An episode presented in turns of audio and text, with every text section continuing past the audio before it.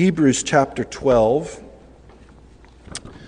If you're visiting with us this morning, we are currently studying through the book of Hebrews, verse by verse, as we make our way through the New Testament, book by book, thoroughly enjoying ourselves and uh, just really excited about what the Lord has for us today as we, um, we look to finish the book, actually. We're going to get aggressive today. And um, we'll see. We could get raptured. Again, you can't pray for rapture while I'm teaching, it's absolutely forbidden. You can't ask to be delivered from a, from a sermon uh, here. It's not, it's not lawful, um, not permissible either. So um, just wanted to encourage you with that. uh, Hebrews chapter 12, let's begin in verse 18. For you have not come to the mountain that may be touched and that burned with fire, and to blackness and darkness and tempest, and the sound of a trumpet and the voice of words, so that those who heard it begged that the word should not be spoken to them any more, for they could not endure what was commanded. And if so much as a beast touches the mountain, it shall be stoned or shot with an arrow. And so terrifying was the sight that Moses said, I am exceedingly afraid and trembling. But you have come to Mount Zion and to the city of the living God, the heavenly Jerusalem, to an innumerable company of angels, to the general assembly and church of the firstborn who are registered in heaven, to God the judge of all, to the spirits of just men made perfect, to Jesus, the mediator of the new covenant, and to the blood of sprinkling that speaks better things than that of Abel.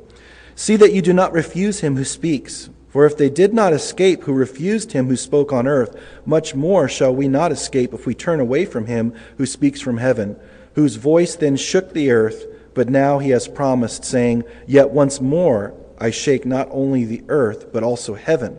Now, this yet once more indicates the removal of those things that are being shaken, as of things that are made, that the things which cannot be shaken may remain. Therefore, since we are receiving a kingdom which cannot be shaken, let us have grace, by which we may serve God acceptably with reverence and godly fear, for our God is a consuming fire. Chapter 13. Let brotherly love continue. Do not forget to entertain strangers, for by so doing some have unwittingly entertained angels. Remember the prisoners as if chained with them, those who are mistreated, since you yourselves are in the body also. Marriage is honorable among all, and the bed undefiled. But fornicators and adulterers God will judge. Let your conduct be without covetousness. Be content with such things as you have. For he himself has said, I will never leave you nor forsake you. So we may boldly may, so we may boldly say, The Lord is my helper. I will not fear. What can man do to me? Remember those who rule over you, who have spoken the word of God to you, whose faith follow, considering the outcome of their conduct. Jesus Christ is the same yesterday, today, and forever. Do not be carried about with various and strange doctrines, for it is good that the heart be established by grace, not with foods which have not profited those who have been occupied with them. We have an altar from which those who serve the tabernacle have no right to eat. For the bodies of those animals, whose blood is brought into the sanctuary by the high priest for sin, are burned outside the camp. Therefore, Jesus also that he might sanctify the people with his own blood, suffered outside the gate. Therefore, let us go forth to him outside the camp, bearing his reproach. For here we have no continuing city, but we seek the one to come. Therefore, by him let us continually offer the sacrifice of praise to God, that is the fruit of our lips, giving thanks to his name. But do not forget to do good and to share, for with such sacrifices is God well pleased. Obey those who rule over you and be submissive, for they watch out for your souls as those who must give account. Let them do so with joy and not with grief, for that would be unprofitable for you. Pray for us, for we are confident that we have a good conscience in all things, desiring to live honorably. But I especially urge you to do this, that I may be restored to you the sooner. Now may the God of peace, who brought up our Lord Jesus from the dead, that great shepherd of the sheep, through the blood of the everlasting covenant, make you complete in every good work to do his will, working in you what is well pleasing in his sight through Jesus Christ, to whom be glory forever and ever. Amen. And I appeal to you, brethren, bear the, with the word of exhortation, for I have written to you in a few words. Know that our brother Timothy has been set free, with whom I shall see you if he comes shortly. Greet all those who rule over you and all the saints. Those from Italy greet you. Grace be with you all. Amen. Let's pray together. Father, we thank you for your word. We're just looking forward to a great feast, Lord, as we study your word and, and, and allow your spirit to teach us. We pray, Lord, that you would use all these verses, Lord, for your holy use in our lives. We yield our hearts and our lives to you. We want to be fashioned Lord, in the image of Christ, make us more uh, a blessing to others around us as we allow you to do that by your Spirit and by your power. We commit it to you in Jesus' name. Amen. Please be seated.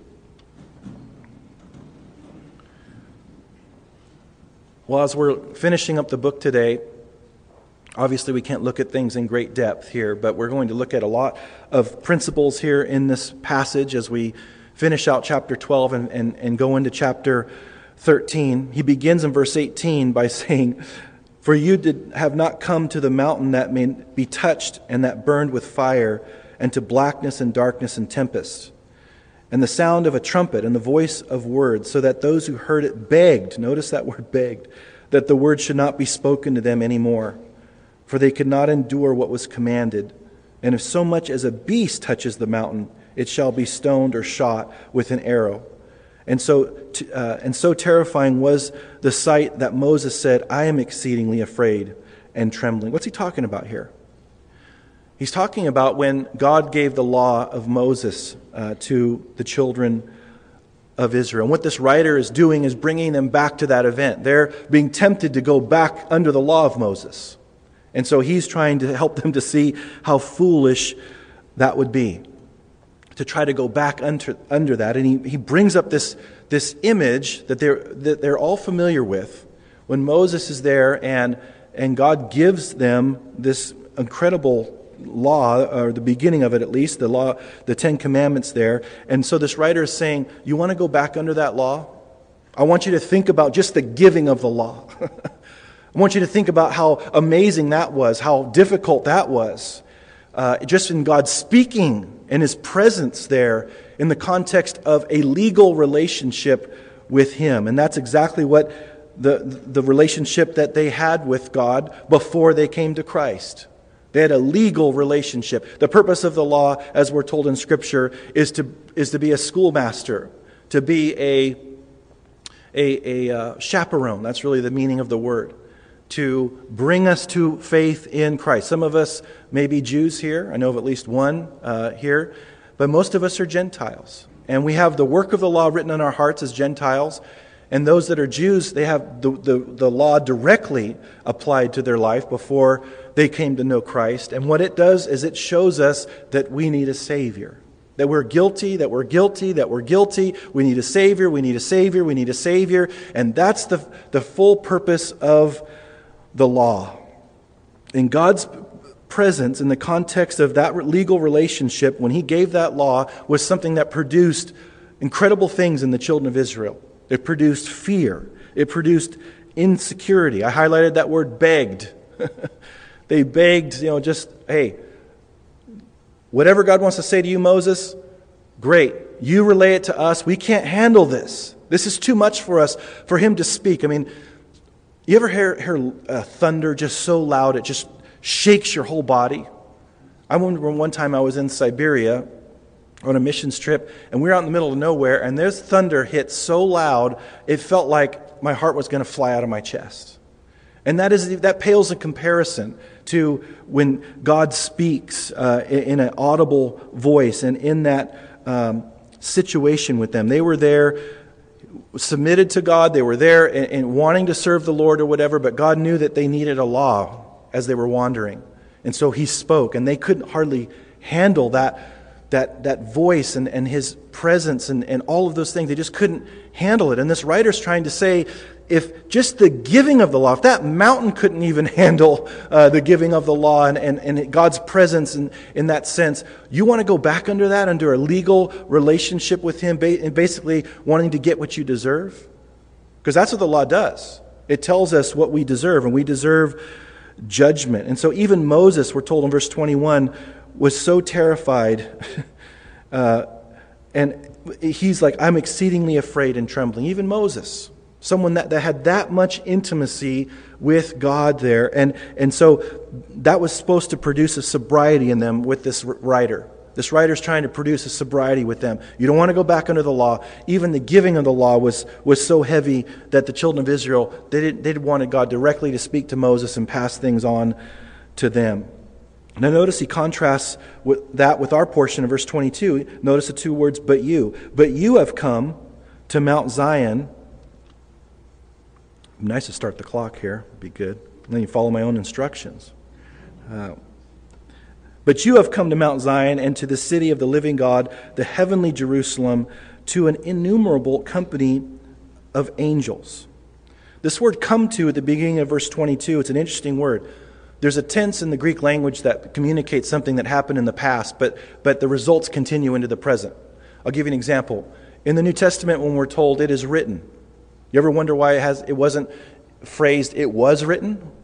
It's because it's saying it was written, but it has implications on your life right now. It stands written. The implications continue. That's the tense that he uses. He says, But you have come. You, it happened one time. You were saved. You were a believer. I mean, you are a believer. There's a point in which you became that believer, and that has implications today, now. And, and, and he says, You have come to Mount Zion and to the city of the living God. It's very possible that they, these believers lived in Jerusalem. We don't know that. But they held that city in such high esteem. Even today, you talk to a Jew, Jerusalem is everything. And, and they love that city. And they get as close as they can to where that temple used to be. They get to that retaining wall there and they have their prayers and so forth. That location means everything to them. So if that's the case here, we don't know, but if it's the case, maybe these believers, at least these believers, wherever they were from, they traveled to Jerusalem at this point because the, the temple's still going strong and sacrifices are being made and so forth. And so they would come, that every adult male had to go to uh, three feasts a year.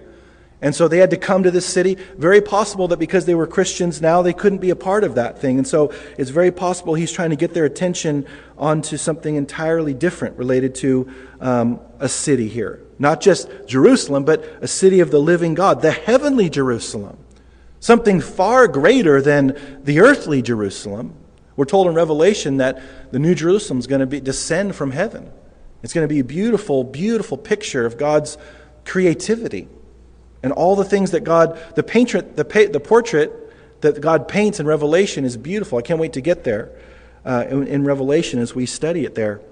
But he says, You have come to the city of the living God, the heavenly Jerusalem, to an innumerable amount of angels. A beautiful description. So again, he's trying to contrast what they have with what they're wanting to exchange it for. And what they're wanting to exchange it for is far inferior.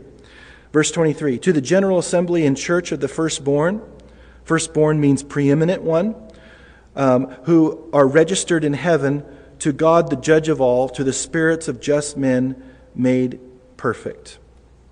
These believers under great persecution could have lost many solid or valued relationships at this point. And what the writer's trying to do is get them to see you're a part of something that's a larger whole, the church and you're a citizen of heaven, far greater than any earthly relationship that we may have lost because of persecution. And so he's saying, Yeah, you've lost some relationships, but you're not alone. You're part of a general assembly. You're part of the church, and church, the word church means called out ones, of the, of the firstborn, the one who is preeminent, the supreme one, Jesus, the one who is better than all these other things that you're wanting to, to, to go back to. He's the judge of all, to the spirits of just men made temp- perfect or complete. And then he continues to Jesus, the mediator of the new covenant, and to the blood of sprinkling that speaks better things than that of Abel. Look at all these words related to the old covenant that he has. I mean, you can't fit any more old covenant in verse 24 than what's already there. His mediator, covenant, blood being sprinkled, Abel. That's all talking about the Old Testament and, and their familiarity with it. And he's using all this Jewish imagery to demonstrate, again, as we've seen all through the book, that Jesus is better. Jesus is better than all of the things that they were thinking about going back to. He's a better mediator. than that high priest ever was in the Old Testament. He's a, he's a better high priest, as we've seen. His blood is better than the blood of animals. The blood of animals only took care of sin, covered sin for a year.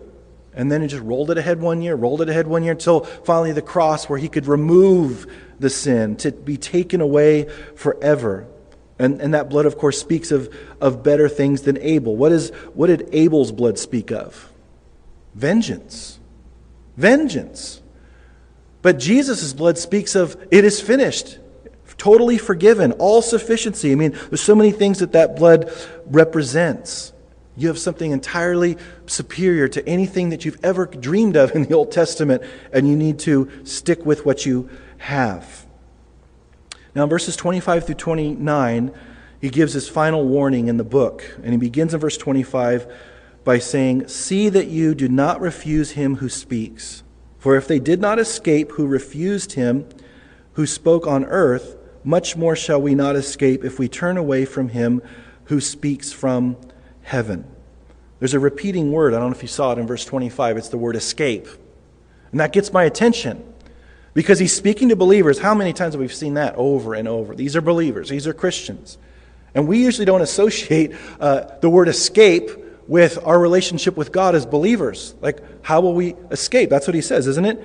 For they did not escape who refused him. And then he says again, much more shall we, and he even includes himself, not escape if we turn away from him who speaks from heaven. He's already said in an earlier chapter, I believe chapter 2, how, how will we escape if we neglect such a great salvation? This is his warning here. And this is one of four or five warnings, major warnings, the last one that we've seen all of them leading up to this point. But he's saying, don't refuse him who speaks. That's interesting to me. Because he says, if you refuse him who speaks, or you refuse what he says, it's equivalent to refusing him. Did you see that? He says, Do not refuse him who speaks. He didn't say refuse what he says. It's worse than that. it goes further than that. You're not just refusing what God says, you're refusing him himself. God makes us see that very, very clearly. That hurts. That's heavy duty. That's heavy. That's a word from the 60s, 70s. That's heavy. I think it's still used today. Didn't Shaggy say that in Scooby Doo? I don't know. But it, it fits. It's heavy. To have to be at risk of ref, refusing him. None of these believers would think that they'd be refusing God if they if they went back under the law. They went back under that legal relationship. But the truth is, he says, you will. You will suffer. You will not escape it. Sometimes we do this mental gymnastics in our mind thinking that we're the exception to, to the rule that's in God's Word. God clearly lays it out. And there's points in the, in the New Testament where he says, Let no one deceive you with empty words. God is not mocked. and he's saying all these things to believers. God does uh, judge.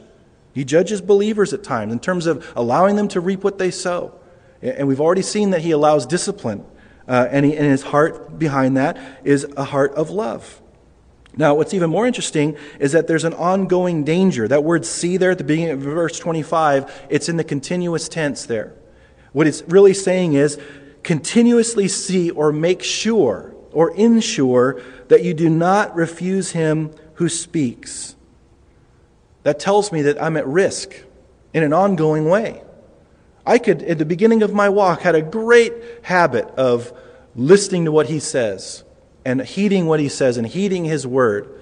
But over time, I can start compromising and I can start oh, disobeying and make little, these little compromises end up being big compromises. And before I know it, I'm unrecognizable. I have seen far too many tragic endings or at least out, uh, outcomes of people that continue to, to, to, reject what his word is saying to them as believers. And so I, I take the sobriety of this, I receive the sobriety of this of verse 25. They're, they're risking rejecting Christ. And that's not what we're talking about, but that it could lead that direction for us. So, in any context, I need to be careful. Am I rejecting His word? Am I listening to His word? Am I not just uh, am I just listening to it in a in, in a um, you know in an intellectual sense?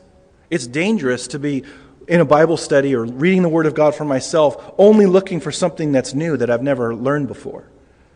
That's very dangerous because it's not just for that. We need to grow in the knowledge of Christ, but also to, to measure that against ourselves. We're going to get into James, Lord willing, next week. And he's going to talk about the Word of God being like a mirror and not walking away from it forgetting what you look like, because it's a true assessment of our lives. We need to heed that voice, because if we reject his voice, we're actually neglecting our relationship with him. Verse 26 Whose voice then shook the earth, but now he has promised, saying, Yet once more I shake not only the earth, but also heaven.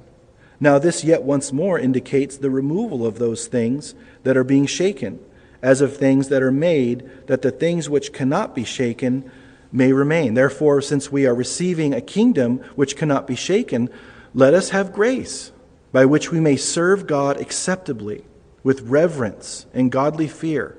Not a, for our God is a consuming fire. Our God is a consuming fire. There's all kinds of different ways to describe God, and even all the ways that, that we have are not adequate to fully describe someone that's infinite. And, and He is a consuming fire. That's supposed to produce a sobriety and a godly fear in our lives. And He's saying everything that can be shaken is going to be shaken. He's going to shake this world, He's going to shake this universe, and everything that remains is that which is firmly rooted in the Lord Jesus Christ. They thought things were going to get easier if they went back to Judaism. Things are going to get better for them if they went back under the law.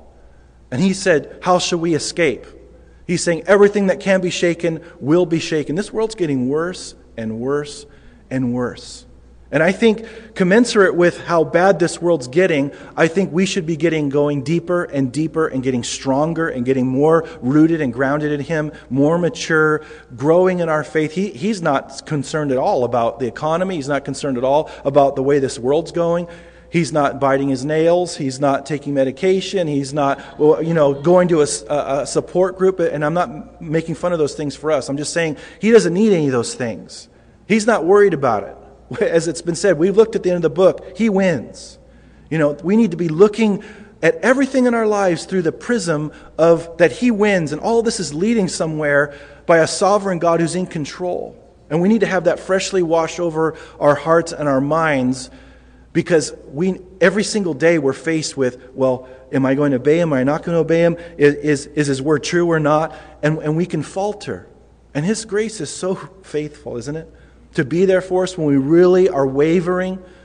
We waver all the time. We don't let other people know. We act like we're, you know, have it all together. We don't necessarily try to do that. Some of us do at times. We don't have it all together. This is supposed to be a hospital here. And if we can't be real and honest and humble and vulnerable with one another, where can we be those things? This is supposed to be a place of healing. And, and God wants that. And so He says, I'm going to shake everything. But we, you won't be shaken if you're rooted in me. Go back to the law, you will be shaken. Go back to the old covenant, you're going to be moved. But he says, I want to warn you. Again, this is a strong warning. He's, he, he's, how many more ways can he say that, that God is going to shake everything and, and find out what's truly genuine? You know, when you are panning for gold, I did that, I think, once um, in sixth grade and you're, you're, you're, you're going, and I'm like, why am I doing this? People have gold. You know, they don't need a sixth grader looking for gold, you know. Uh, and I'm there shaking stuff, and there's mud, and there's, you know, I'm getting gum wrappers, and like, this isn't really a genuine, uh, you know, uh, nature here. There's gum wrappers in my, my, my gold pan or whatever, and, and, and I'm, I'm trying to find some gold. I didn't find any gold, and they're like, well, you know, you might find some fool's gold by accident. I feel like a fool already looking for this stuff. I'm not finding anything. And you're sifting, trying to find what's truly genuine. And that's exactly what he's doing in their lives right now and doing in our lives shaking us. Before the real shaking happens, shaking us by his spirit, saying, I want to, you to be the genuine article. I want you to stay strong, stay rooted and grounded in me because you think things are tough now. Just wait till what's coming upon this world. You know, the Lord Jesus said that there's a, a, a tribulation coming that up to that point hadn't happened and, and in the future will not happen greater than this, the, the, the tribulation that, that's going to experience, uh, the world's going to experience here. And he says to one of the churches in Revelation, I will keep you from the hour of trial that's about to come on this whole world. And I believe he's talking about the rapture of the church. And so, great sobriety there. Now, in chapter uh, 13, the writer he really gets to how we can live out these things and apply these things. He saved it for the end and how we live out this better covenant. It begins in verse 1 with, Let brotherly love continue. And this is the word Philadelphia. You know, Philadelphia is the city of brotherly love. This is phileo is the word, and it's talking about the, you know, we think brotherly love like you know we're jolly good fellows and we're all in this brotherhood, and it's talking about a family. And, I, and that's why I refer to us as a family a lot. Because we're, so, we're spiritual family. We have more in common with our spiritual family than we ever do our earthly families, unless they know the Lord. And we're going to be with each other for all eternity. Our family members may not, unfortunately. They may, we hope, we pray. But we are true family. And there's a reason why he says in verse 1, let it continue, because we could not let it continue.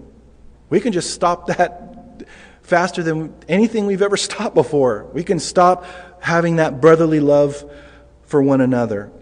So he says, let it continue. Do not forget to entertain strangers, for by doing so, some have unwittingly entertained angels.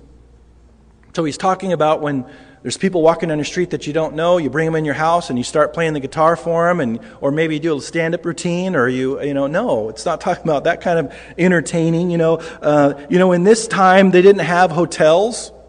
I would be breakdancing for them, trying to anyway. It's all I can really try to do. Uh, but you know, they didn't have Motel Sixes uh, down the road and and all these things. And, and when people are traveling, they they needed a place to stay. And this is talking about I believe believers uh, especially. And he's saying, don't forget them. Let this new covenant, this better covenant, be lived out in extending hospitality. So important that we extend hospitality. That we know each other's needs enough and we're willing to help and, and kind of roll up our sleeves and get our, get our hands dirty, so to speak, and get very practical with people. To say, how you, how you doing? Fine. No, how you really doing? Well, kind of struggling right now. We need to ask those questions. And he says, if by, by doing so, some have unwittingly entertained angels. You know, angels sometimes have appeared where you know it's an angel, where you're just falling on your face and like, oh my gosh, I can't believe, you know. But many times, especially in the Old Testament, we see angels appear and no one even knows anything different. They think that they're a human. Lot entertained angels. And I know now he's very thankful for, the, for doing so, but he, didn't, he wasn't aware right away that those were anything other than just people and so forth. So, extending hospitality. Remember verse 3 the prisoners, as if chained with them, those who are mistreated, since you yourselves are in the body also. So he's saying there's believers, you are getting persecuted, but there are other believers that you know that are in prison because of persecution. And he says, Be, remember them as if you're chained with them. You know, we're told in other passages that if one part of the body suffers, we all suffer. That's the idea here. He says, Those who are mistreated, remember them because you yourselves are in the body also. Again, I believe this is talking about believers here.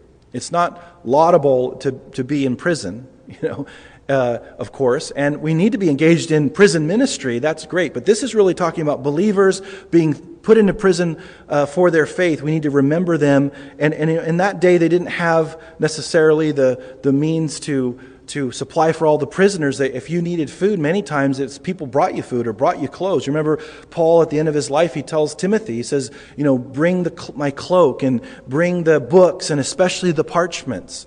They, they, you needed someone to take care of your needs. And he's saying, don't forget them. That's how this new covenant, this better covenant, gets lived out.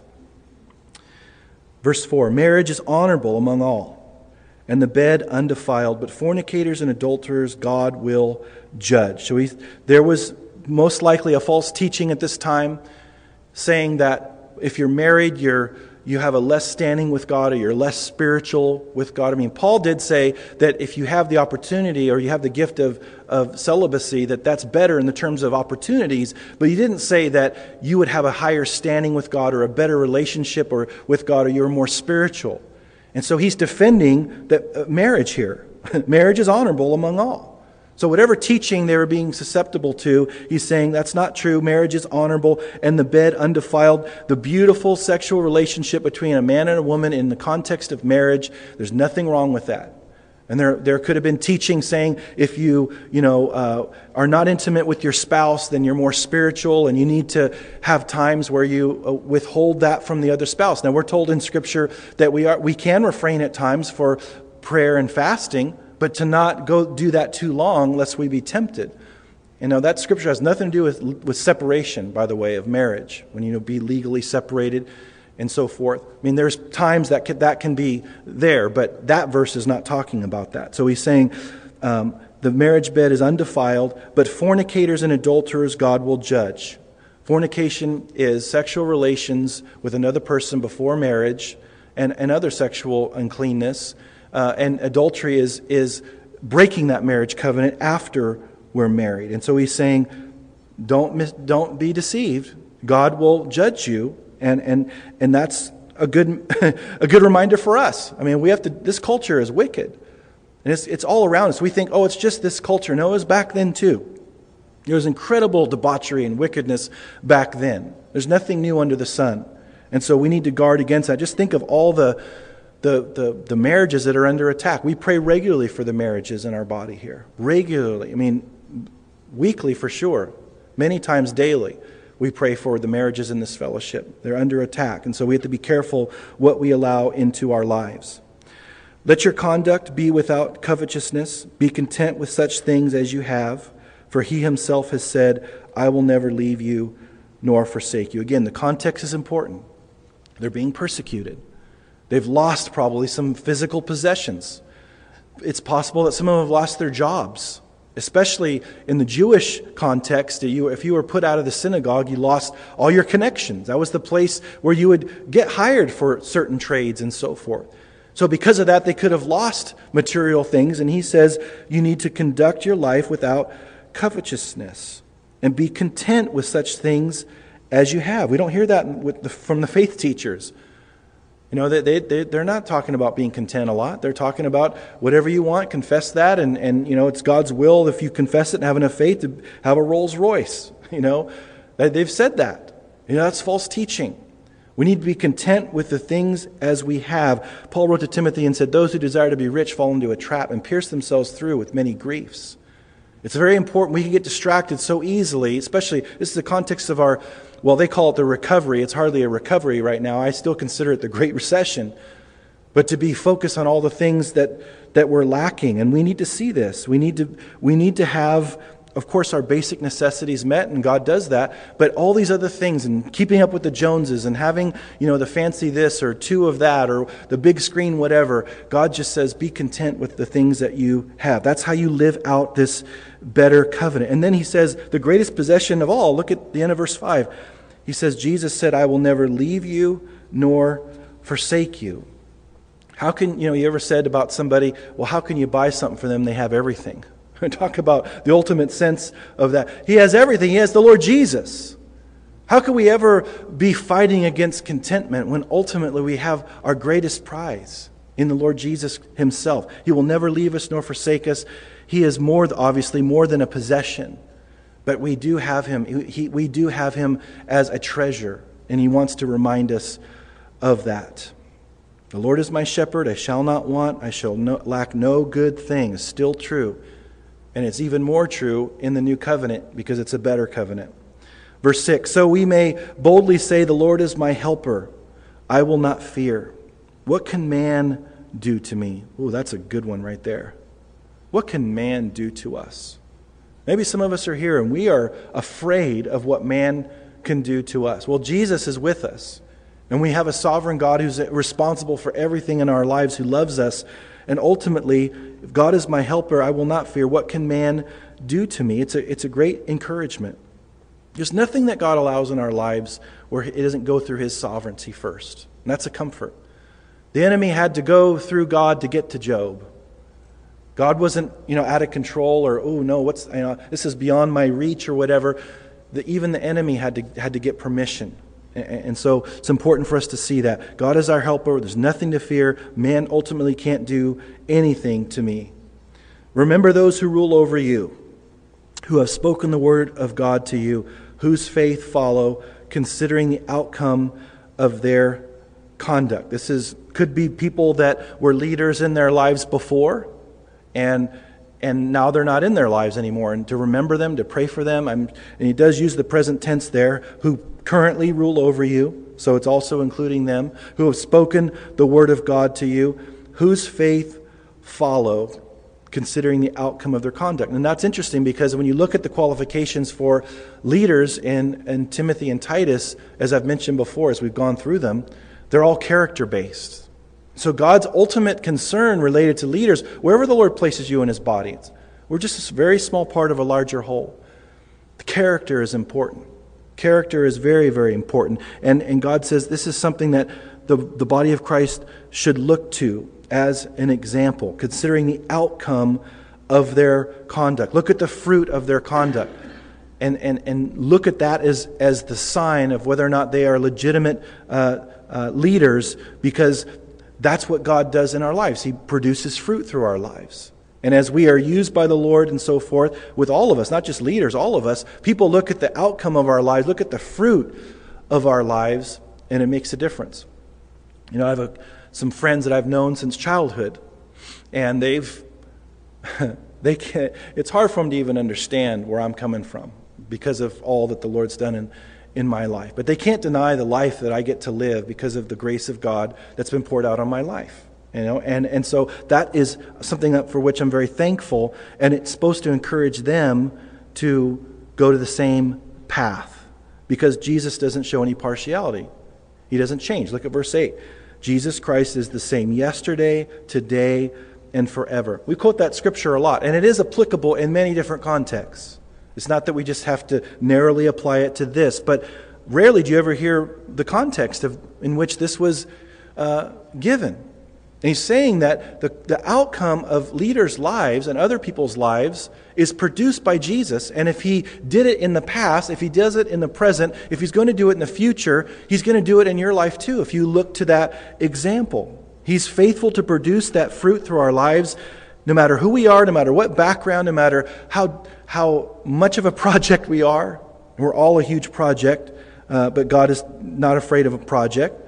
He loves to get us as projects, and He makes us into beautiful trophies of His grace, but He doesn't change. And we can wake up one day and, and feel like Jesus has changed. Does that happen to anyone besides me? Jesus has changed. He doesn't deal with me now as he did with me then, and he's not going to deal with me in the future as he's dealing with me today. Somehow, his, the, his character's changed. He deals with, with people differently. And, and he's making a, some kind of exception to faithfulness in my life because I'm not really feeling that he's all that faithful right now. That's where our emotions go. But he says, no, he doesn't change, and his word never changes. We need to look to that because that is constant. He says, Do not be carried about with various and strange doctrines, for it is good that the heart be established by grace, not with foods which have not profited those who have been occupied with them. Now, this, these strange doctrines, and we say again, the doctrines have been bad, uh, you know, they're bad today, and they've never been that bad. They were bad back then. We've had false teaching all the way since the beginning of man. And he, he itemized kind of what it is there at the middle of verse 9 when he says, Not with foods which have not profited those who have been accompanied with them. And elsewhere, the Apostle Paul said, Don't listen to all those false teachers when they say, Do not touch, do not handle. Somehow, keeping away from certain foods is going to make me more spiritual. I've heard it in the body of Christ where you're going to be more spiritual if you're a vegetarian because they, you know, ate vegetables and fruit in the garden. And later on, with, with, with uh, Noah, after the flood, he, he gave permission to eat meat. But, but that may be healthy for you or certain people or whatever, but that doesn't give us a higher standing with God. It doesn't mean that I'm more spiritually mature. But that was happening in that time. It happens today. But in this context, they were really having to deal with that. And he says, Don't be carried about. It's the picture of being carried by a wave, tossed to and fro by every wind of doctrine, another passage says. But he says, It is good that the heart be established by grace. The false teaching taught that I need to be established by what I do or what I don't do, related to what I eat or not eat in my relationship with Him. He says that's not, that's not how your heart should be established. Your heart should be established by grace. Isn't grace healing for our hearts? It is so healing to me. I could never get enough of God's grace. I used to be in an unhealthy spiritual environment, and the pastor at one point made fun of people that wanted to be engaged or talk about a lot, a uh, grace a lot, and he called them graceaholics. And it was a derogatory term.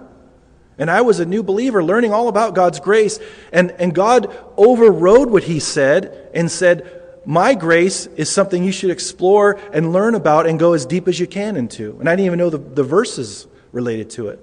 But his spirit told me right away, you need to go deep into my grace. And we know from Scripture, and I know now, that we're going to be exploring the riches of his grace for all eternity. But maybe your heart today needs to be established again by grace.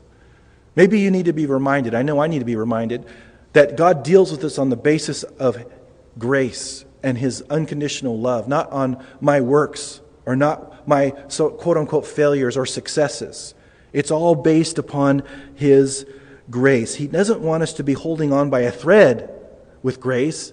He wants to have us be firmly established and rooted to grow in the grace and knowledge of Jesus Christ.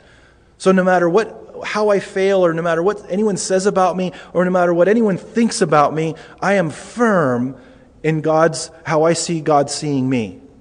And that's not going to change based on my performance. That's being established in grace. I love Pastor Chuck saying, I expect God to bless me. I love that. Because it's not based on him, it's based on God. And God is all loving. And if God doesn't show partiality and he's the same yesterday, today, and forever, then he's going to bless me. He wants to bless me based on who he is, not based on who I am. Now he tells them all of what they have in verse 10 through 14. He says, We have an altar from which those who serve the tabernacle have no right to eat. In other words, what we have is far greater. They could never even come close to the intimacy with God that we have because of the new covenant and Jesus. For the bodies of those animals which blood is brought into the sanctuary uh, by the high priest for sin are burned outside the camp. And that's what would happen for certain sacrifices. They would, uh, everything would be uh, consumed as much as possible, and then they would be taken outside the camp to be disposed of. And he says, therefore, Jesus also, that he might sanctify the people with his own blood, suffered outside the gate.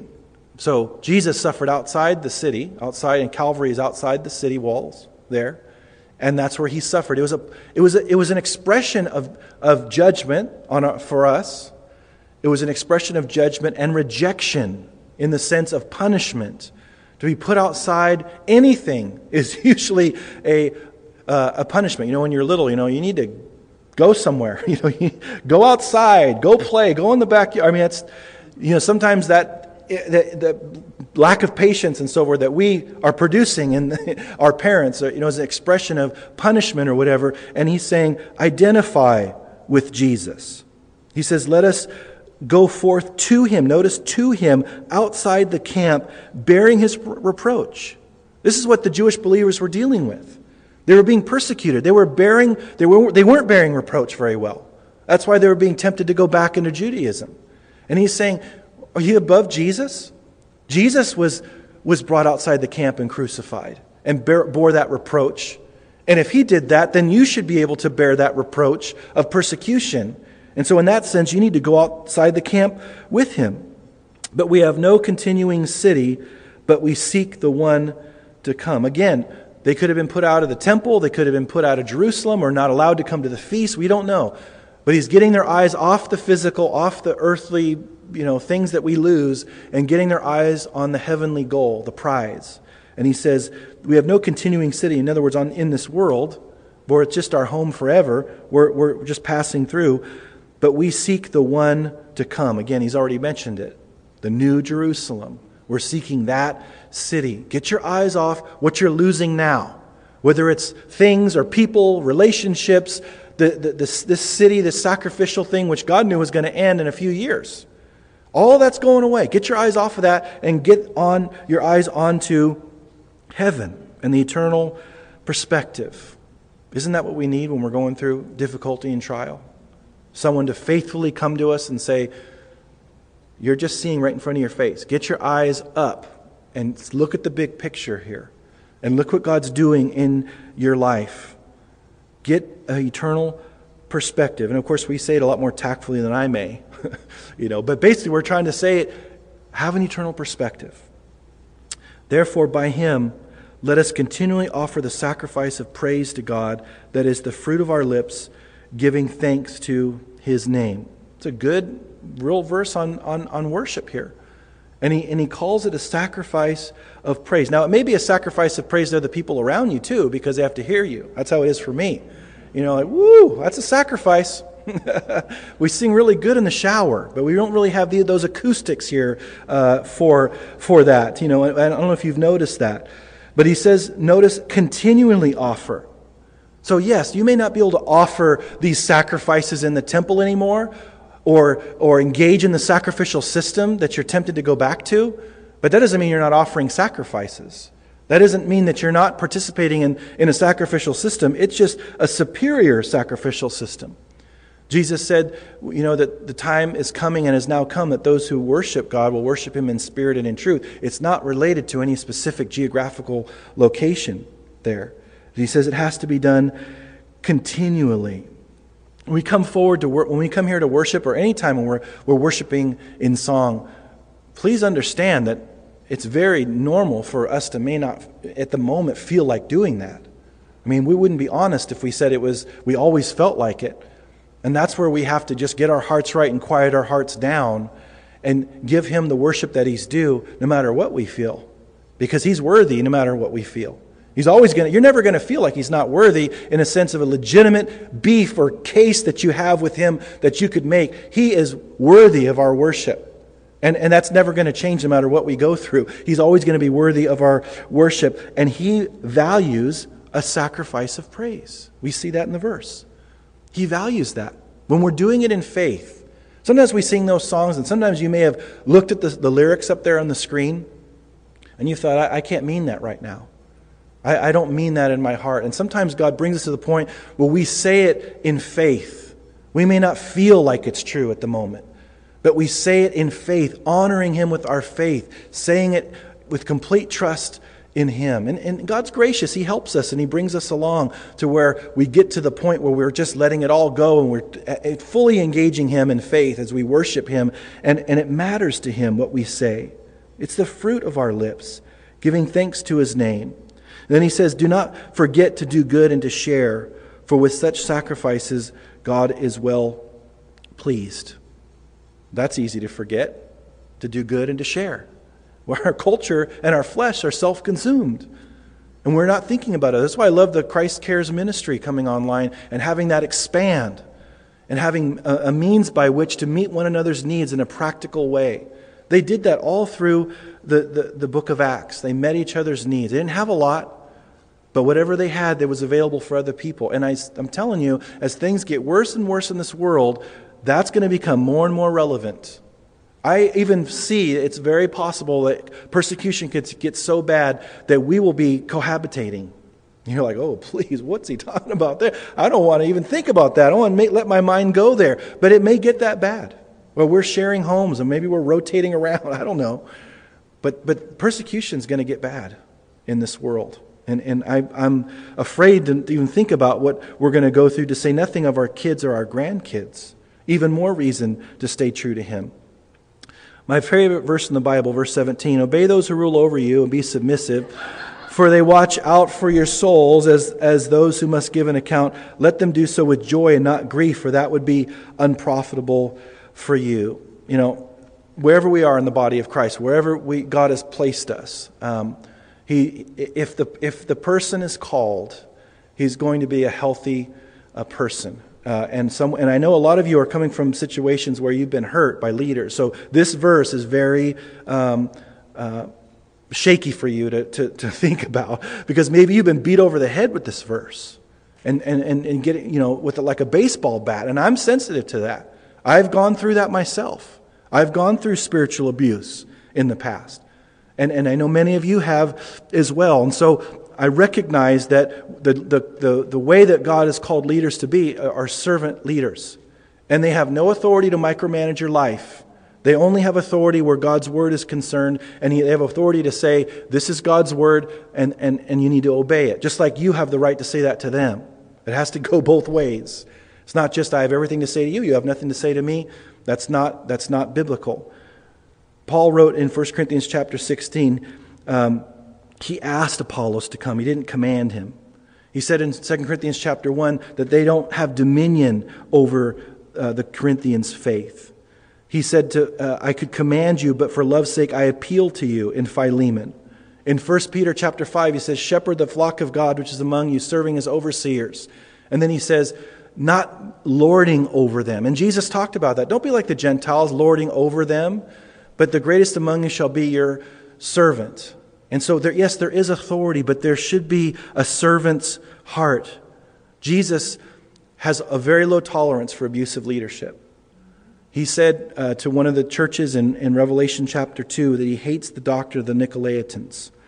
And that they've tried to come up with all these re, what was Nicolaitan and all this. It's, it's, it's uh, this whole you know, idea of crushing or, or conquering the laity and to be abusively, uh, um, demonstrably uh, uh, you know, controlling. And, and that's horrible. But just because there's the abuse doesn't mean there's not the. And one of the hardest things to help someone work through when they have been abused is how to biblically be in submission to authority, not just in the church, but everywhere. And, he says, You are to be submissive in verse 17. That's, and I said last week, I said, there's a difference between obedience and submission. Obedience is something that's taken from you in a sense that you are obeying outwardly, but submission is something you offer to someone and you give to someone. And every time someone is obedient in that, in any environment of, of being in submission to any authority that God's placed in our lives, you put yourself in the place of blessing. And so that's an encouragement from, from God's word. He says, They watch out for your souls as those who must give an account. We will give an account for how we do that. Every teacher of God's word is going to have a stricter judgment. We're going to see that next time in, in, in, uh, in James. But he says, Let them do so with joy and not grief, for that would be unprofitable for them. No. Notice the end of verse 17. It would be unprofitable for you I've seen so many people suffer because they're not teachable. And they suffer way more than the, than the leader ever does because they're not teachable and humble to what they're saying related to what they're showing them out of God's word. They suffer. It's unprofitable for, for you. So take that as an encouragement for you. You know, the average pastor leaves a, a pastorate over seven people. Think about that. Seven people. Doesn't matter how big the church is. The average pastor leaves over seven people. Think about that. And so he says, Pray for us, verse 18. Uh, for we are confident that we, have that we have a good conscience in all things, desiring to live honorably. And so he's saying we have a good conscience, but that doesn't mean we stop getting prayer. It doesn't mean that we stop getting asking for help to continue to live this way. We have no idea what accusations were being made against them. But he says we need prayer. Pray for the, pray for the leadership. I know many of you do. Pray for one another, but pray for the leadership um, that we would remain usable. It's our biggest prayer request, that we would remain usable, that we wouldn't be impressed with ourselves. And we would be not impressed with what we know, but we would be dependent upon Him. Then he gives this, uh, well, he says, But I especially urge you to do this, that I may be restored to you the sooner. There's his heart. And then he gets to a benediction. Now may the God of peace, who brought up our Lord Jesus from the dead, that great shepherd of the sheep, of course, there's one great shepherd, through the blood of the everlasting covenant, make you complete in every good work to do his will, working in you what is well pleasing in his sight through Jesus Christ, to whom be the glory forever and ever. Amen. God wants fruit. God wants fruit being produced through our lives. It matters to him how we live our lives. He want us, wants us to be complete and ready to do His will. And so He's saying, I know you're going through difficulty. I know you're going through hardship right now, but you still need to be obedient to his calling on your life. So many ministry opportunities are there in ways that we don't expect in the context of trial and difficulty. But we have to be looking for it and be willing to let him use our lives. And I appeal to you, brethren, bear with the word of exhortation. Again, being teachable. For I have written to you in a few in few words. I love that. This whole book, all 13 chapters, these are few words. Did you know that? See, so long sermons are not bad because it's just a few words. See? Biblical, uh, no, I'm just kidding. Know that our brother Timothy has been set free, with whom I shall see you if he comes shortly. Greet all those who rule over you, so greet your leaders for us, and all the saints. Those from Italy greet you. Grace be with you all. Amen. Very important, just as to review quickly, that as we've seen all these things, we need to remember that what we have is infinitely greater than whatever we could be tempted to leave what we have for. And he wants the Jesus is better theme of this book that we've seen over and over and over again to permeate through our lives. That we have the greatest prize, we have the greatest possession ever. And we're in a world that's fallen and going to hell. And God wants our lives to be different and look different. And if we don't appreciate what we have in that it is better and, and, and, superior to anything out there, then we won't be used in the way that He wants us to be used. There's, there's, there's eternity at stake in the spheres, our spheres of influence. And He wants us to get our attention to say, there's a lot at stake here. Pay attention to what I have you in the middle of. It's not a small thing what you're doing. Be available, be usable. Value what you have and, and allow me to use your life in ways beyond you could ever imagine. And I think that's the word for us uh, as we close the book. Let's pray together. Lord, thank you for all this wealth that we've got to look through today.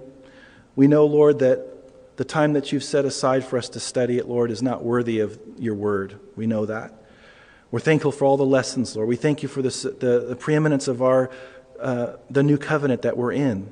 And we're thankful for the places that you have us, Lord, letting us be an extension of you in them. So we pray, Lord, the theme of this book would, would be used by you many times over as we continue our pilgrimage, Lord. We're so grateful that we get to be diff- a different kind of people, Lord. Make us more and more like you, and especially as we go to the next book.